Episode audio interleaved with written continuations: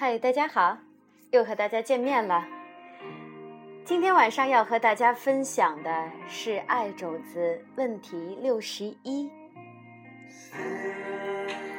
我是今晚的主播张伟红。我最近成为了一名素食者，但我的丈夫完全不感兴趣，所以现在我经常需要分开准备我们的膳食，得花很多的功夫，而且吃着各自的菜肴，似乎使我们之间的距离越来越远。从业力角度看，我该怎么做？台北一零一是一幢坐落在市中心。美丽又特别环保的摩天大楼，我刚在这座大楼里完成了演讲。一名叫美玲的女士就问了我这个问题。我们坐着电梯下楼，尽管速度非常之快，但还是花了一些时间。信奉佛教的华人总是将吃素看成一种修行方式。一个一生都被囚禁。然后在极度恐惧的精神状态下被宰杀的动物，如果我们吃了它的肉，会影响我们的意识，使我们更容易愤怒或恐惧。根据我个人的经验，我会同意这样的说法，而且。老实说，我觉得我无法从餐桌上拿起一把刀，把坐在我身旁的一些温暖的、毛茸茸的生物的喉咙割破，再当场吃了它。所以，我想，每当我们到食品杂货店买一块肉时，其实等于假手于人做这样的事情。我在这里讨论这个话题，并不是要劝你成为一名素食者，只是做一个编注。很明显的，如果你希望你的配偶更有爱心、更温柔，那从种子的角度看来，最明智的做法是尽量避免荤食。在美国，因为肉食的缘故，每年农场有八十亿的生物以惨烈的方式死亡。至于保健方面，很明显的，素食是最好的。你可以从蔬菜中摄取丰富的蛋白质，同时保持苗条的身材以及强健的体魄。我已经吃素超过二十五年了，但还可以和年龄都足以做我孩子的年轻人一起把瑜伽做好。至于动物在被杀或者囚禁的时候是否到底有感觉，我倒有一些个人的观察。我父亲是名狂热的猎人和渔夫。我和兄弟自幼就被训练使用高能猎枪和深海捕鱼装置。当钩子勾住鱼鳄时，他们会遭遇剧烈疼痛。他们拼命地逃，并且力气大的能将一根玻璃纤维鱼竿折成两半儿。他们跳出水面，到一个他们无法呼吸的地方，因为他们已经。不堪忍受疼痛的折磨。我最后一次宰杀动物，是射中一头鹿。我父亲要我在他还有呼吸的情况下抛开它，并且清除它的内脏。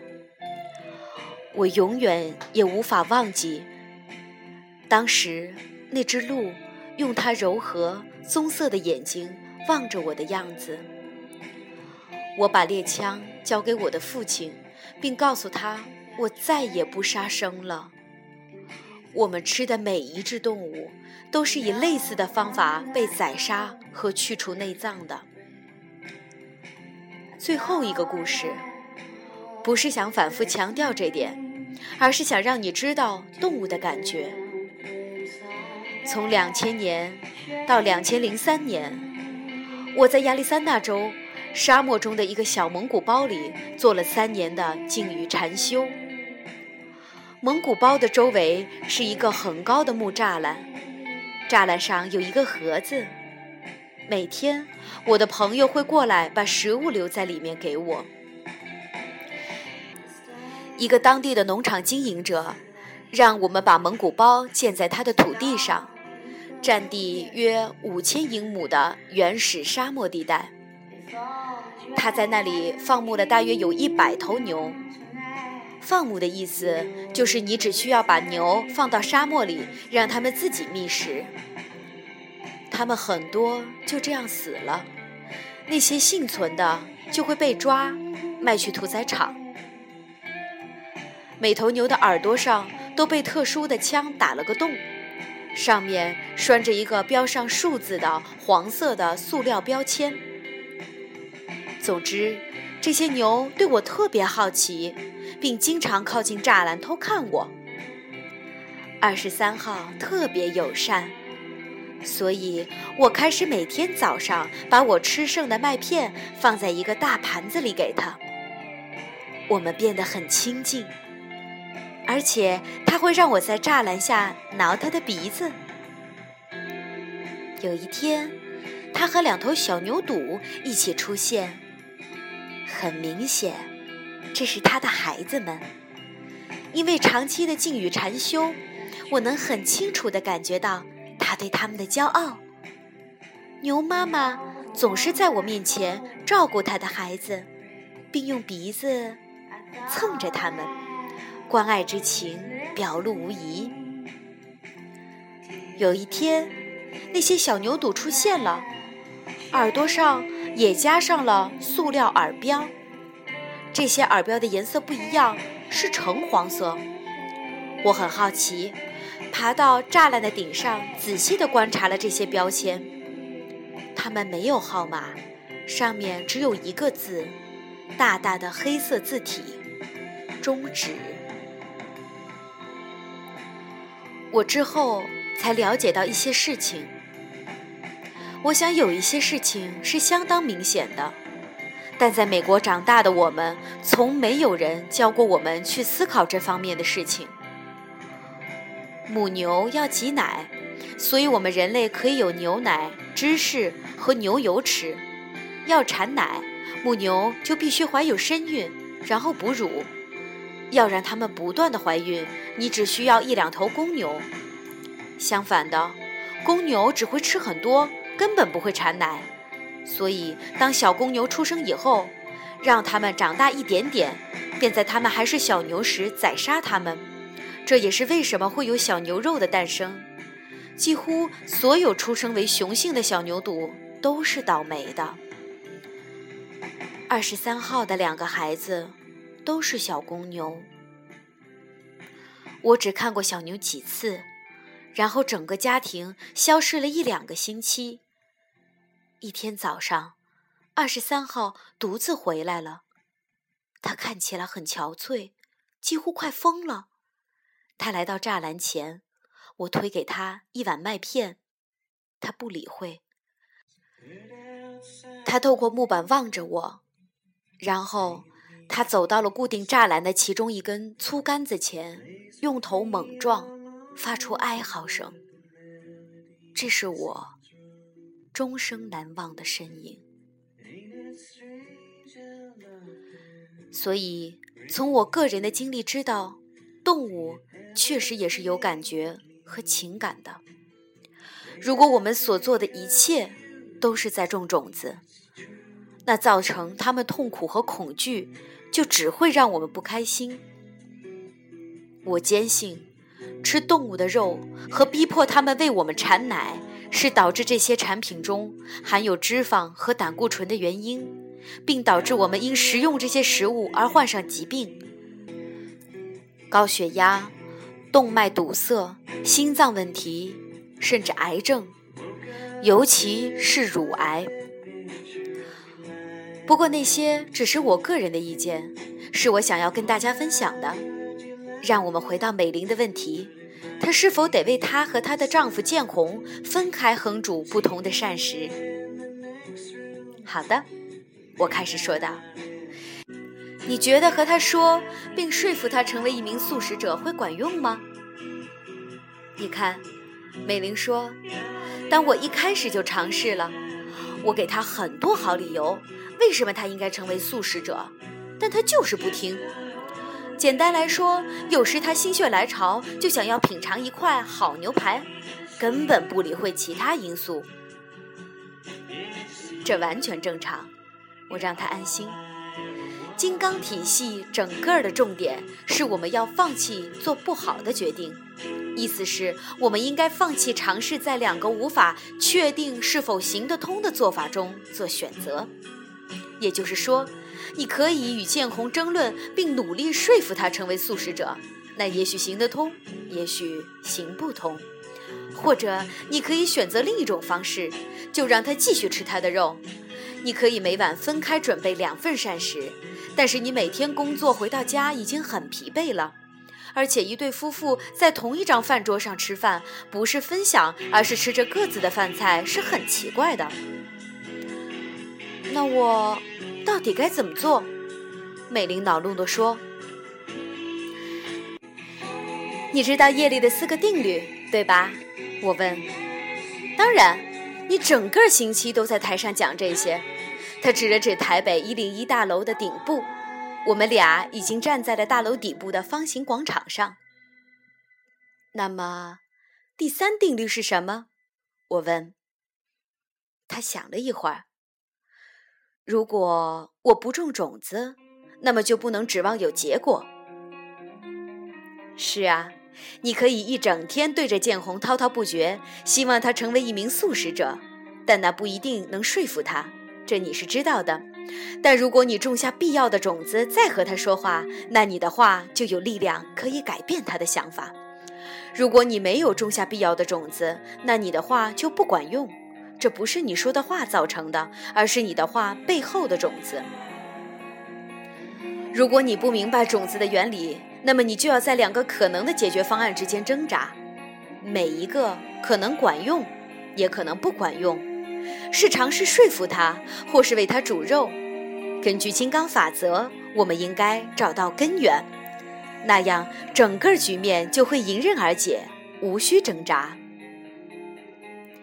你是说，如果我种了正确的种子，他就会决定成为一名素食者？这当然有可能，也有可能突然出现其他你们俩都从没想过的解决方案。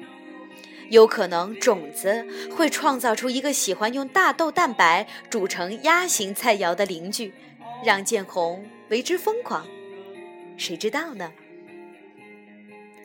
现在，告诉我夜里的第四定律。美玲点头。如果我确实种下一颗种子，那我想要的结果就会实现。我不能阻止它的到来，即使我想，也不能。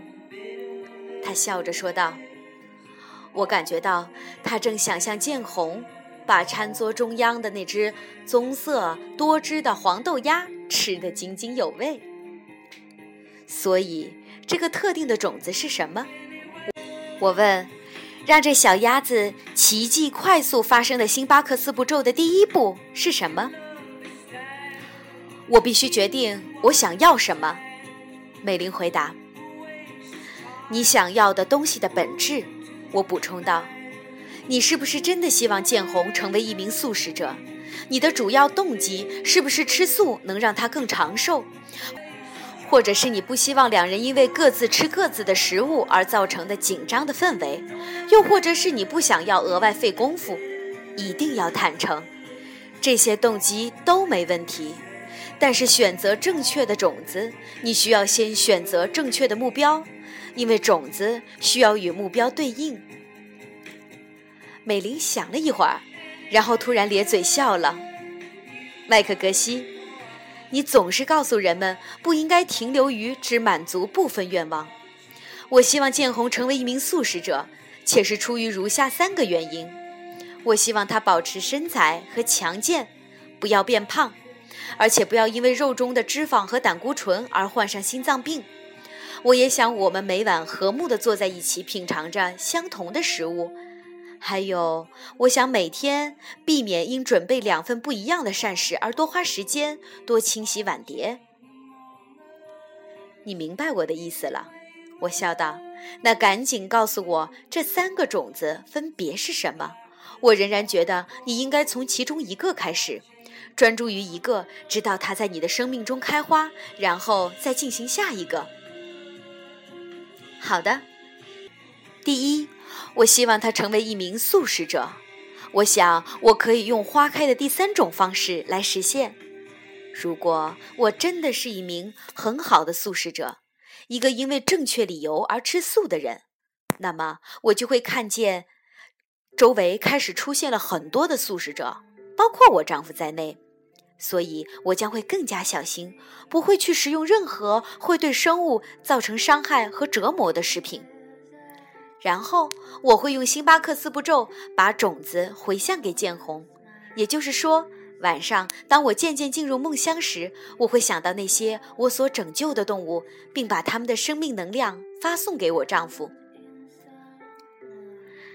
第二，我想和他每晚和睦地坐在一起吃饭。